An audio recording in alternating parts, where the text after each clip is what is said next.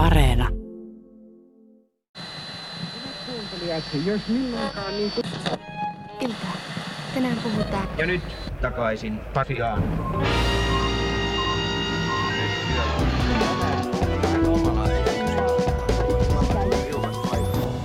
Moikka kaikille. Tää on Takaisin Pasilaan ja mä oon Marjukka Mattila.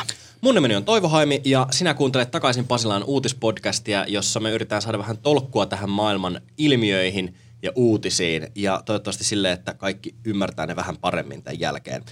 Ö, jos sulle kuitenkin jää enemmän kysymyksiä kuin mitä saat vastauksia, niin meille voi lähettää kysymyksiä WhatsAppissa numeroon nolla neljä neljä neljä kaksi yksi neljä kahdeksan kaksi kolme, niin me tehdään parhaamme, että ymmärretään ne sitten yhdessä paremmin. Just näin.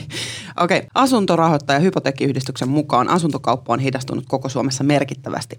Tällä hetkellä myydään koko Suomessa neljäkymmentä prosenttia vähemmän asuntoja kuin viime vuonna samaan aikaan, joka tulee siis vaikuttaa asuntojen hintoihin noin viiden prosentin laskulla.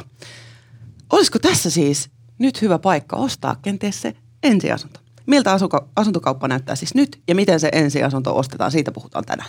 Mukana meidän kanssa juttelemassa on Julia Thurén. Julia on kirjoittanut Kaikki rahasta -nimisen kirjan. Hän juontaa Melkein kaikki rahasta -nimistä podcastia, bloggaa aktiivisesti, on vakiovieras Yle Aamun jälkipörssissä ja lisäksi vuoden sijoittaja kaksituhattayhdeksäntoista, eli kaiken kaikkiaan todella hyvä tyyppi rahan kanssa. Tervetuloa Julia. Kiitos. Aika kova, aika kova lista. Ja hei, loppuun vedetään sitten tietysti vielä tuttuun tapaan nippuun maailman muita uutisia.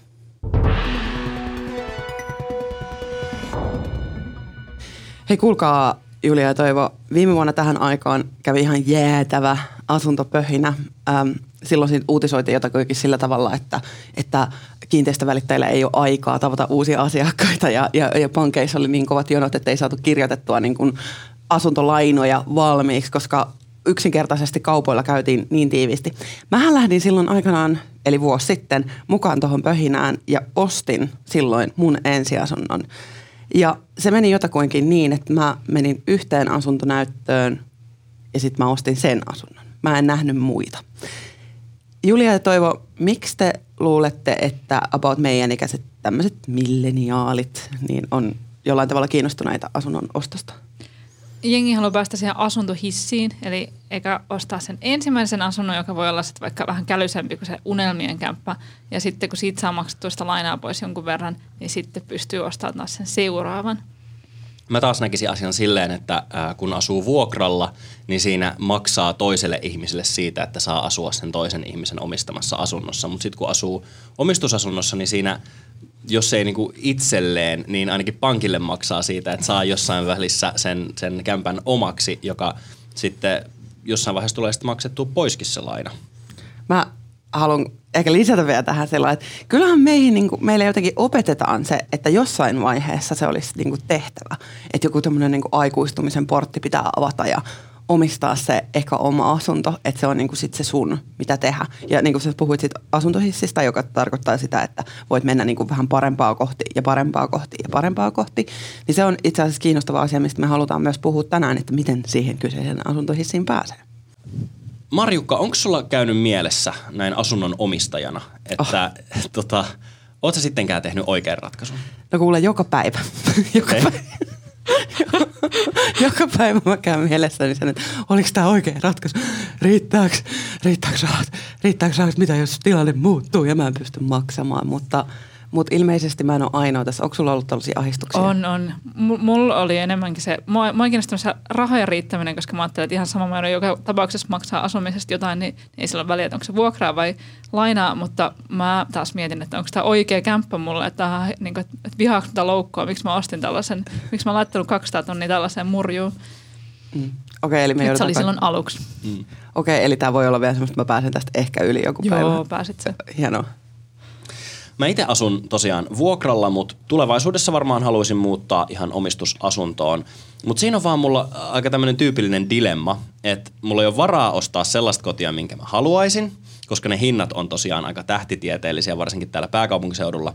Mutta sitten jos mä ostan sellaisen asunnon, mihin mulla on varaa, vaikka jostain kehyskunnasta, niin sit se menettää arvonsa. Tai saattaa olla, että se, se ei ole enää sitten yhtä arvokas kuin millä mä sitten sen ostan. Koska Suomessa tällä hetkellä tilanne on se, että pienissä kaupungeissa asuntojen hinnat, ne vaan laskee laskemistaan, kun taas isoissa kaupungeissa, etenkin just pääkaupunkiseudulla, hinnat nousee ihan älyttömiin lukemiin. Esimerkiksi kahdeksankymmentäneljä kämppä Helsingin kantakaupungin Hakaniemessä kustantaa reippaasti yli puoli miljoonaa euroa, kun taas Kouvolasta saa sataneliöisen omakotitalon sataviisikymmentä tonnilla. Ja kaikkein syvin pääty löytyy Savon sydämestä, Varkauvesta. Sieltä lähtisi neljä huonetta ja keittiö, kaksikymmentäkuusi neliötä hintaan kolmetoistatuhatta viisisataa euroa. Dear God. Tota, Julia Thurén, edullinen perheasunto maalaiskaupungista, uhka vai mahdollisuus? No kyllä se, niin kuin, to, toi kuulostaa se tietynlainen uhka, että et jos se jonain päivänä niin kuin, sit ei pääse niin kuin eroon ollenkaan, niin, niin sitten se on hankalaa. Mutta toisaalta, jos on niin kuin sitoutunut ja päättää asua siellä, niin, niin sitten se on mun mielestä mahdollisuus, koska sittenhän siinä on myös se etu, että sitä kämppää pystyy laittamaan sen näköiseksi, kun itse haluaa. kolmetoistatuhatta viisisataa, niin se on kuitenkin semmoinen, että siihen voisit vielä ehkä, ehkä ottaa pari, pari tonttua sit päälle vielä, vaikka jotain kivaa tapettirahaa. mä, mä voisin kyllä kuitenkin kuvitella, tai tällainen, tällainen mututuntuma mulla on, että tämä kulkutautinen aikamme on saanut aikaan hiljentymistä äh, tuolla asuntomarkkinoilla. Marjukka, mikä on tilanne? No tämä on oikein oivallista, että me puhutaan tästä just tänään, koska tänään tästä on ollut uutisissa tosi kova pöhinä. Äh, Kiinteistövälittäjien keskusliitossa kerrotaan, että asuntojen liikkuminen viime kuukausien aikana on ollut koko maassa hiljaisempaa kuin normaalisti.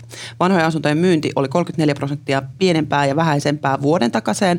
Kerrostaloasuntojen myyntiin kolmekymmentäseitsemän prosenttia vähemmän kuin viime vuonna ja uusia kohteita viisikymmentäyksi prosenttia vähemmän. Se on ihan jumalattomasti. Mutta mikä meillä on tässä ajassa apuna on kuitenkin tämmöiset vähän niin kuin uudetkin keksinyt, kuten tämmöisiä niin kuin digitaalisia myyntityökaluja, kuten vaikka video- ja kolme D-esittelyt.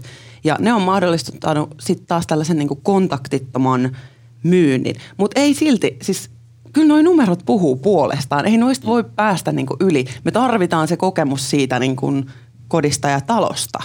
Vai mitä mieltä sä oot?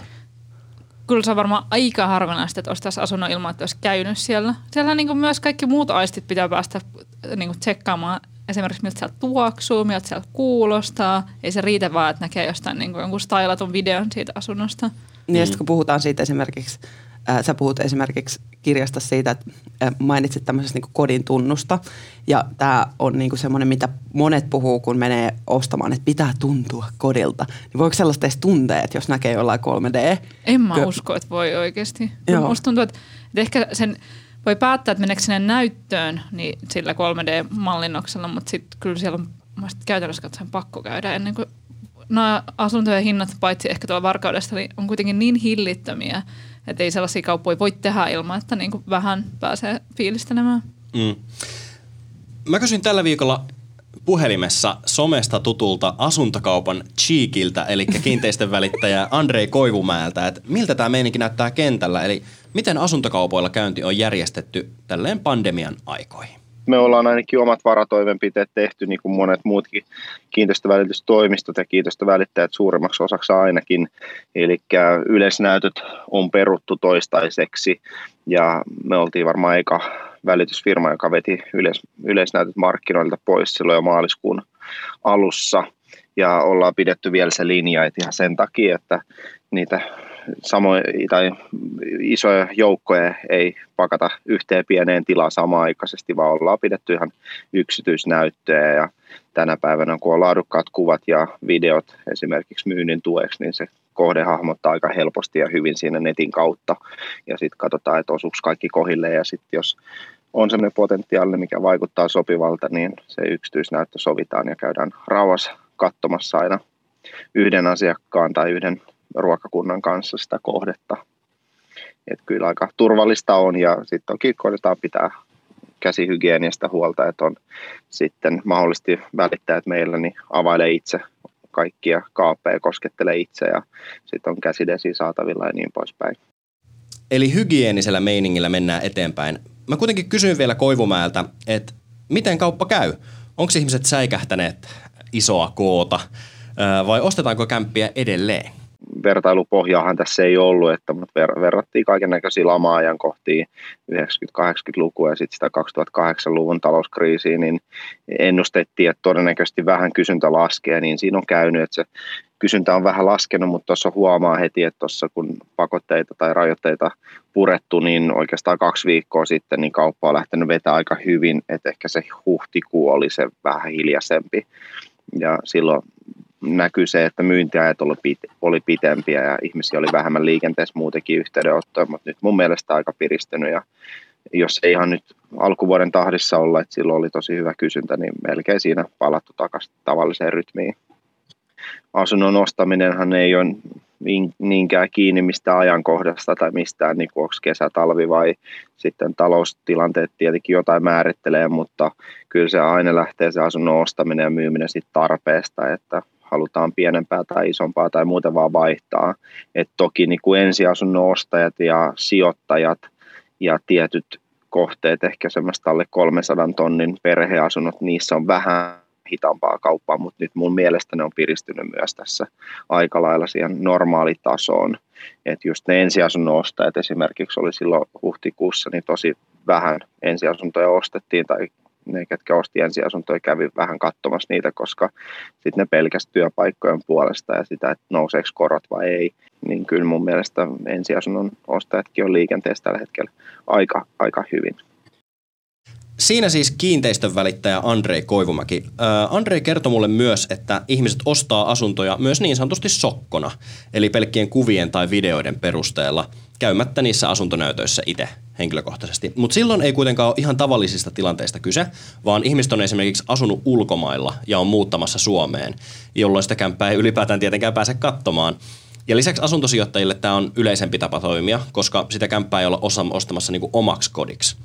Andrei ei kuitenkaan uskonut, että tällaiset sokkona ostamiset yleistyisi laajemmin.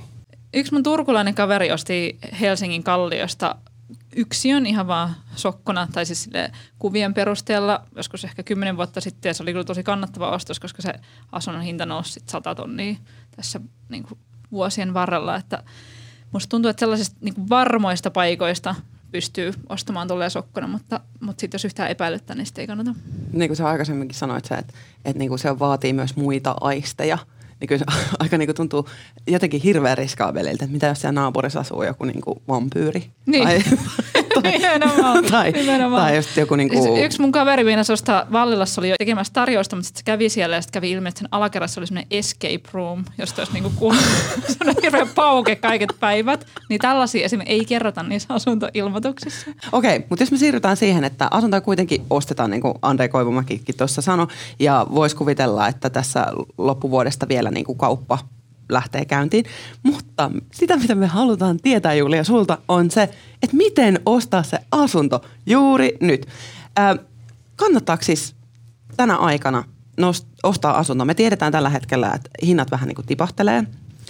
Ää, niin mitä? Miten sä läht- lähestyisit tätä asiaa?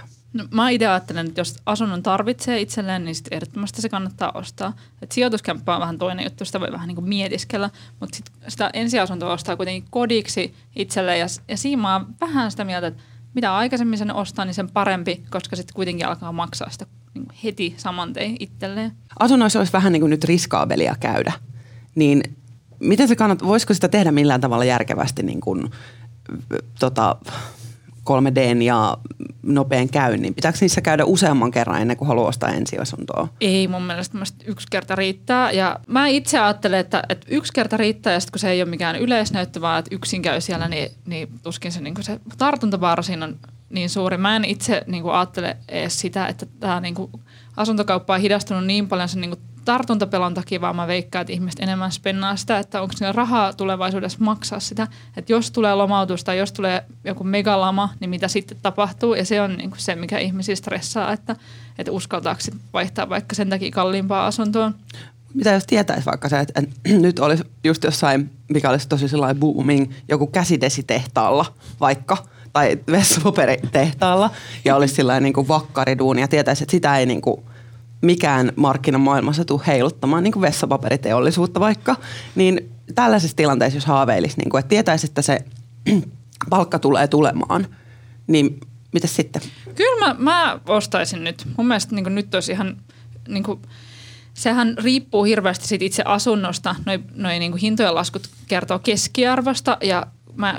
Ja, sitten, ja mä oon käsittänyt, että Helsingissä ei, ei nämä hinnat ole juurikaan laskenut ja mä en usko, että ne tuleekaan laskemaan. Ne on niin kuin noussut aivan valtavasti. Silloin Ysärillä lamassa ne tipahti joksikin aikaa, mutta ne on niin kuin ottanut sitten taas kiinni ja asunnon ostaminen on kuitenkin niin kuin niin valtavan pitkäaikainen ostokohde, että se ei ole niin kuin niin päivän päälle, että jos se niin kuin vähäksi aikaa droppaa se asunnon hinta ja sitten sä jatkat siellä asumista, niin sitten se luultavasti kipuu taas takaisin, että sillä ei ole niin väliä, mutta se on just tämä Helsinki, Turku, Tampere, jossa niinku se asunnon ostaminen on niinku taloudellisesti paljon varmempaa kuin taas sitten niinku muualla.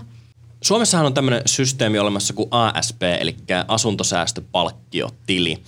Se tarkoittaa siis sitä, että nuori ihminen, joka säästää siihen just siihen ensimmäiseen asuntoonsa, alle kolmekymmentäyhdeksänvuotias, niin pystyy säästämään tällaiselle tilille semmoisen aloitussumman, mitä tarvii siihen asunnon ostamiseen. Ja sitten pankki myöntää todella edullisen ö, valtion takaaman lainan sitten sen lo, asunnon loppusumman maksamiseen. Niin viime vuonna, kun pörssikurssit oli vielä rajussa nousussa, niin Nordnetin Miikka Luukkonen sanoi Rahapodi-podcastissa, että A S P-tilille säästäminen ei kannata, vaan fiksumpaa on laittaa rahansa osakkeisiin, koska niistä saa paremman tuoton. Miten sä, Julia, arvioisit, onko A S P-säästäminen nyt kannattavaa, kun pörssikurssit on matalalla? On. Mun mielestä Miikka vähän niin kuin ehkä toi oli niin kuin mun mielestä vähän liioitellut sanottu, koska kyllä mun mielestä se niin kuin ensin kannattaa päästä siihen niin kuin asuntoon kiinni ja sitten vasta alkaa miettiä niitä pörssisijoituksia, koska maaliskuussahan ne sitten taas niin kuin droppasi ihan hirveästi ja jos tietää, että haluan vaikka vuoden tai kahden sisällä ostaa asunnon, niin niitä rahoja ei missään nimessä kannata sijoittaa, koska sitten ne voi koska tahansa tulla tolleen alas. Ne kyllä luultavasti kipuaa taas ylös ne kurssit. Ja nyt ne on niin kuin te- tehnytkin sitä, mutta sitten jos tietää, että on niin kuin hankkimassa just asuntoa, niin ei mun mielestä niin kuin todellakaan kannata mennäkään pörssiin niitä laittaa. Joo, ja sitten edelleenkin tässä niin kuin tulee se hyöty suoraan itselle, että pääset sitten asumaan jossain vaiheessa siihen niin kuin omaan asuntoon, että ei tämä ole mikään silleen odottele jossain maagisessa paikassa, jossain holvissa rahapussit, jotka kasvaa niin. Vaan se, ja sä et pääse sinne holviin asumaan, vaan niin kuin, että sitä pääset. niin kuin, eli toi A S P niin kuin oikeasti hyödyttää. Ähm, sä puhut Melkein kaikki rahasta podcastissa asunnon ostamiseen liittyvä, liittyvässä jaksossa siitä, että asunnon ostamisen jälkeen voi seurata semmoinen pieni ahdistus, josta me puhuttiin siihen, niin äh, mitkä on ne keinot? Voisitko nyt kertoa mulle tähän mun ahdistuksen vastauksia, että olenko minä tehnyt vuosi sitten oikean päätöksen ja onko tämä oikea päätös niille, jotka haaveilee nyt ensiasunnon ostamisesta? No anna sun synnin päästä ja sano, että oot tehnyt oikean päätöksen ehdottomasti, koska jossain vaiheessa nyt niin Suomessa vaan tuetaan sitä niin kuin ihan vaan niin kuin tällaisella verovähennyksilläkin sitä asunnon omistamista. Täällä niin kuin kaikki ää, suosii sitä, että se asunto kannattaa itselleen ostaa. Uh, siinä asunnon ostamisessa on kiva juttu, että siitä pääsee aina eroon, varsinkin jos sinäkin olet ostanut niin kuin Helsingistä sen, niin sä pääset sit eroon niin kuin todella nopeasti, jos niin kuin tarve vaatii. Silloin kun mä itse ostin ensimmäisen asuntoni, se oli kaksio ja mä en oikeastaan niin kuin hirveästi tykännyt siitä. Mä asuin siinä pari kolme vuotta ja mä en niin kuin missään vaiheessa ihan hirveästi tykännyt siitä. Mutta sitten mä sain sen myytyä yhdessä viikonlopussa ja mä myin sen niinku itsekseni. Mä otin sitten vaan valokuvat ja laitoin oikotielle ja sitten se meni, meni. Eli kaikki se mun niinku spennailu siitä, että voi ei, saanko mä tätä asuntoa myytyä, niin se oli ihan turhaa. Mä mietin tätä, kun jengi on aina silleen, että mä haluan vapauttaa, sen takia haluan asua vuokralla. Mä itse ajattelen, että se vuokralla asuminen on niinku paljon vähemmän vapaata sen takia, että sen vuokraantajan kanssa on paljon vaikeampi sopia, että voisikin mä jättää vuokraa maksamatta nyt, kun taas pankille voi kysyä, että ja nythän moni on tehnytkin sitä, että maksaa pelkästään korkoja, eli niin kuin tosi pientä summaa siitä asumisesta ja siinä samalla vaikka säästää rahaa sitä varten, että jos niin kuin tulee huono päivä ja tulee lomautusta, niin, niin sitten saa sitä niin kuin lainan lyhennystä säästettyä omalle tilille. Eli tuossa mielessä se on vapaampaa ja just tämä, että sitten pääsee eroon. Mä en niin kuin itse pidä tätä asunnon ostamista niin kuin millään tavalla jotenkaan niin kuin kahlitsevana. Ja sitten sit tämäkin, että Et siinä, jos ostaa niin peruskerrostalokämpänä, mitä nämä ensiasunnot yleensä on, niin sittenhän sä käytännössä katson, ostat vain osakkeita ja se taloyhtiö vastaa siitä asunnon kunnosta. Eli sitten jos siellä tulee jotain niin kuin yhtäkkiä parveke lähtee irti, niin Tuo yleisin ongelma. Sitten se, se taloyhtiö, se on nyt taloyhtiön ongelma. Se tulee sitten niinku fiksaamaan sen, laittaa se jollain teipillä siihen takaisin seinään. Mut mä haluan sanoa tässä välissä, että boom Toivo, boom. Eli nyt vaan kaupoille, eikö vaan? Kummelin Musakorner-sketsissä Jussi Pattitussi ja Kiikka Korea kertoo, että tärkeintä on se, ettei tee elämässä lainkaan virheitä. Tästä voi filosofit totta kai väitellä maailman tappiin asti, mutta mitä virheitä ei asunnon ostamisessa saa tehdä? Julia Thurén. Mun mielestä on tosi tärkeää katsoa sen taloyhtiön paperit. Mä itse oon käynyt sellaisissa näytöissä, missä mä oon sit niinku vasta siellä paikan päällä ruvennut tsiikailemaan, että millaisia remontteja tässä on tehty. Ja sit mä oon niinku, siinä on pystynyt niinku ihan silmällä ja näkemään, että Että täällä on niin julkisivu repsottaa aivan mielivaltaisesti ja putkia ei ole tehty viimeiseen seitsemänkymmeneen vuoteen ja, ja täällä on niin tulos aivan valtavat remontit. Ja vaikka tämä niin on ihana tämmöinen kaksikymmentäluvun upea talo, niin sitten jos siellä niin ihan jäätävät remontit on tulossa ja sitten se ei näy kuitenkaan millään tavalla siinä asunnon hinnassa, että, että tähän on tulossa vaikka sata tonnia remppaa, niin se on niin semmoinen ykkösvirhe, minkä voi tehdä. Oliko muita syntejä? Aa... No sitten toinen synti on semmoinen, että jos on puolison kanssa ostamassa asuntoa, niin sitten pitää olla semmoinen niinku veto-oikeus, että kumpi tahansa saa sanoa, että ei osta tätä asuntoa. Koska mulla ja mun puoliso tuli silloin aikoina niinku aivan megalomaaninen riita. Mä olisin halunnut yhden kämpän ja sitten se oli silleen, että, että, hän, että kun hän astui siihen asuntoon, niin hän näki, niinku, että me vanhetaan viisikymmentä vuotta ja sitten me niinku mätännytään ja kuollaan tänne. Että sillä tuli semmoinen fiilis siitä ja sitten mä olin vaan, tämä on paperilla hyvä, että todellakin ostetaan tämä. Ja sitten niin me päätettiin sen riidan jälkeen, että, että jos niin molemmat laittaa tähän asiaan niin sata tonnia, niin sitten niin on oikeus sanoa, että ei halua laittaa sata tonnia. Joo, eikä ilman perusteluita. Mä, mä kannustan ehdottomasti niin tähän samaiseen. Julia, mä tiedän, että sä oot asuntointoilija. Mutta mä haluan kysyä sut yhden kysymyksen, mistä sä oot puhunut esimerkiksi, esimerkiksi podcastissa. Mitä kummaa on asuntoporno? Se on, se on sitä, sitä, mitä tällaiset melkkikset, eli melkein keski-ikäiset ihmiset harjoittavat internetissä, että ne niinku käy fiilistelemässä, fiilistelemässä erilaisilla asuntovälityssivuilla niinku kohteita. Mä itse, niinku mun asuntoporno-kohde on Turku. Mä aina käyn niinku siellä fiilistelemässä tällaisia niinku jokirannan megalomaanisia ihania asuntoita. Niinku Turku, sieltä saa niinku melkein jollain niinku samalla hinnalla kuin mun pikkukämppäni, niin sieltä pystyy ostamaan tyyliin jonkun tuomiokirkon tornin itselleen. Se on niin edullista, että aina miettii, että mitä kaikkea mä, niin kuin, mitä mä remppaisin tätä ja mitä mä tekisin täällä. Ja sit, niin kuin, että kaikki se, mihin mulla olisi varaa mm. siellä. Mä fiilan sua, mä käyn välillä kanssa katselemassa äh, kohteita ja sitten mä mietin, oi, että tämähän olisi ihana terassi. Levitän tähän ihana terassi. Tänne mä vaihtaisin koivuparkettiin, koivuparkettiin. Eli siis tätä on kuuluisa asuntoporno. Sitten sit niitä link, linkkaillaan ystävien keskellä, että aah, tämmönen, oh, katso tämä merinäköala. Ihana, tähän mä vaihtaisin puolipaneelit. Mennään hetkeksi vielä asunnon ostamisesta asunnon myymiseen, koska aika monella kotipaikkakunnaltaan pois muuttaneella nuorella aikuisella on odottelemassa perinnöksi se oma lapsuuden koti, jolla on esimerkiksi tunnearvoa, mutta ei kuitenkaan juuri muuta arvoa, koska pienillä paikkakunnilla asuntojen hinnat laskee koko ajan. Tästä saattaa sitten tulla tilanteita, että sitä itselleen rakasta kotitaloa ei oikein saa myytyä. Niin mä kysyin vielä kiinteistönvälittäjä Andrei Koivumäeltä, että miten saada myydyksi tällainen kämppä?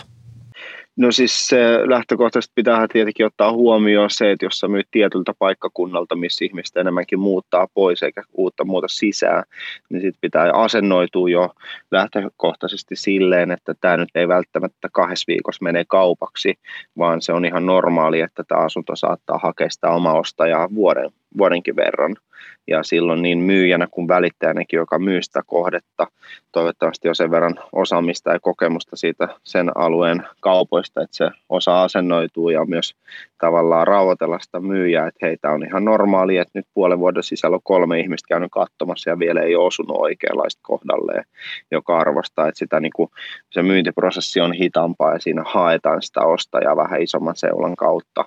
Ei se mahdotonta ole, mutta toki tietyillä paikkakunnilla taas tietyissä kohteissa, niin jos niitä ostajia kauheasti ei ole, niin onhan se niin kuin, vaan se on pirun hankalaa ja aina se, jos me hinnallakaan välttämättä ei aina pysty myymään, että sen takia myös se niin kuin välittäjän kokemus korostuu siinä entisestä, että se, se kaupan, kaupan kloussauskyky on niin kuin korkealla tasolla ja pystytään niin kuin saadaan sinne se yksi, yksi kiinnostunut asiakas kerran puolessa vuodessa, niin mahdollisesti sitten myytyä se kohde, että sit siinä on se pelkkää raaka myyntityö ja mielikuvien luominen ja ehkä just se kaupan kyky, että kuinka sä pystyt clossaa sen diilin ja tavallaan palvelee sitä asiakasta siten, että hän kiinnostuu siitä tai jos on kiinnostunut, ettei jää mitään kysymysmerkkejä, mitä ei selvitetä. Eli toisin sanoen hiljaa hyvä tulee sekä asunnon ostamisessa että sen myymisessä. Julia Thurén, mitä ajatuksia heräsi tästä? No, tää Suomi on kieltämättä tosi jakautunut tässä suhteessa, että, että toisaalla on niin tosi helppo, kalliolaiset yksilöt myy itse itsensä ja sitten taas niin muualla, niin, niin tunnearvo, sitä tunnearvoa ei pysty oikein kauppaamaan, koska se ei niin siirry siinä hinnassa. Että et toi on ihan totta, että se voi olla vähän niin lohdutontakin se niin lapsuuden kodin myyminen, jos sitten jo saa niin sen, vaikka sen varkauden neljäntoistatuhannen potin, niin sitten sit voi tulla vähän semmoinen masentunut fiilis. Se, että vaikka meidän niin asuntokauppa hetkellisesti ainakin niin hidastuu, niin ahdinkoon ei pitäisi niin ehkä heittäytyä tässä. Ja mä haluaisin ehkä sanoa kaikille ensiasunnon ostajille se, että maltti on valttia ja se, että, että niin tunteet saa ohjata sitä päätöstä kuitenkin jonkun verran, mutta niin sellaisen niin järkisuodattimen kautta. Ja itsellä, mikä toimi hyvin vahvasti silloin viime vuonna, oli lukemalla Julia sinun kaikki rahasta kirja, etenkin sen asunnon ostamisen osuus. Ja mä haluaisin niin kuin kiittää sua siitä, että selkeytät sitä kieltä. Mitä asuntokauppa vaatii, varsinkin ensiostajille, on se, että se vaatii selkeyttä, jotta sinne uskaltaisi niin kuin lähteä. Kiitoksia paljon, että kävit meidän kanssa juttelemassa, Julia Thurén. Joo, ja kiitoksia kaikille kuulijoille siitä. Ja nyt malttia valttia, hypätkää sinne asuntomyllyyn joskus, kun pystytte. Kiitos, Julia. Kiitos.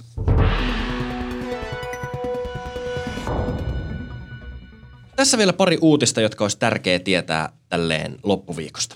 Joo, öö, kauheasti pöhinää oli tänään, mutta öö, valittiin tämmöinen.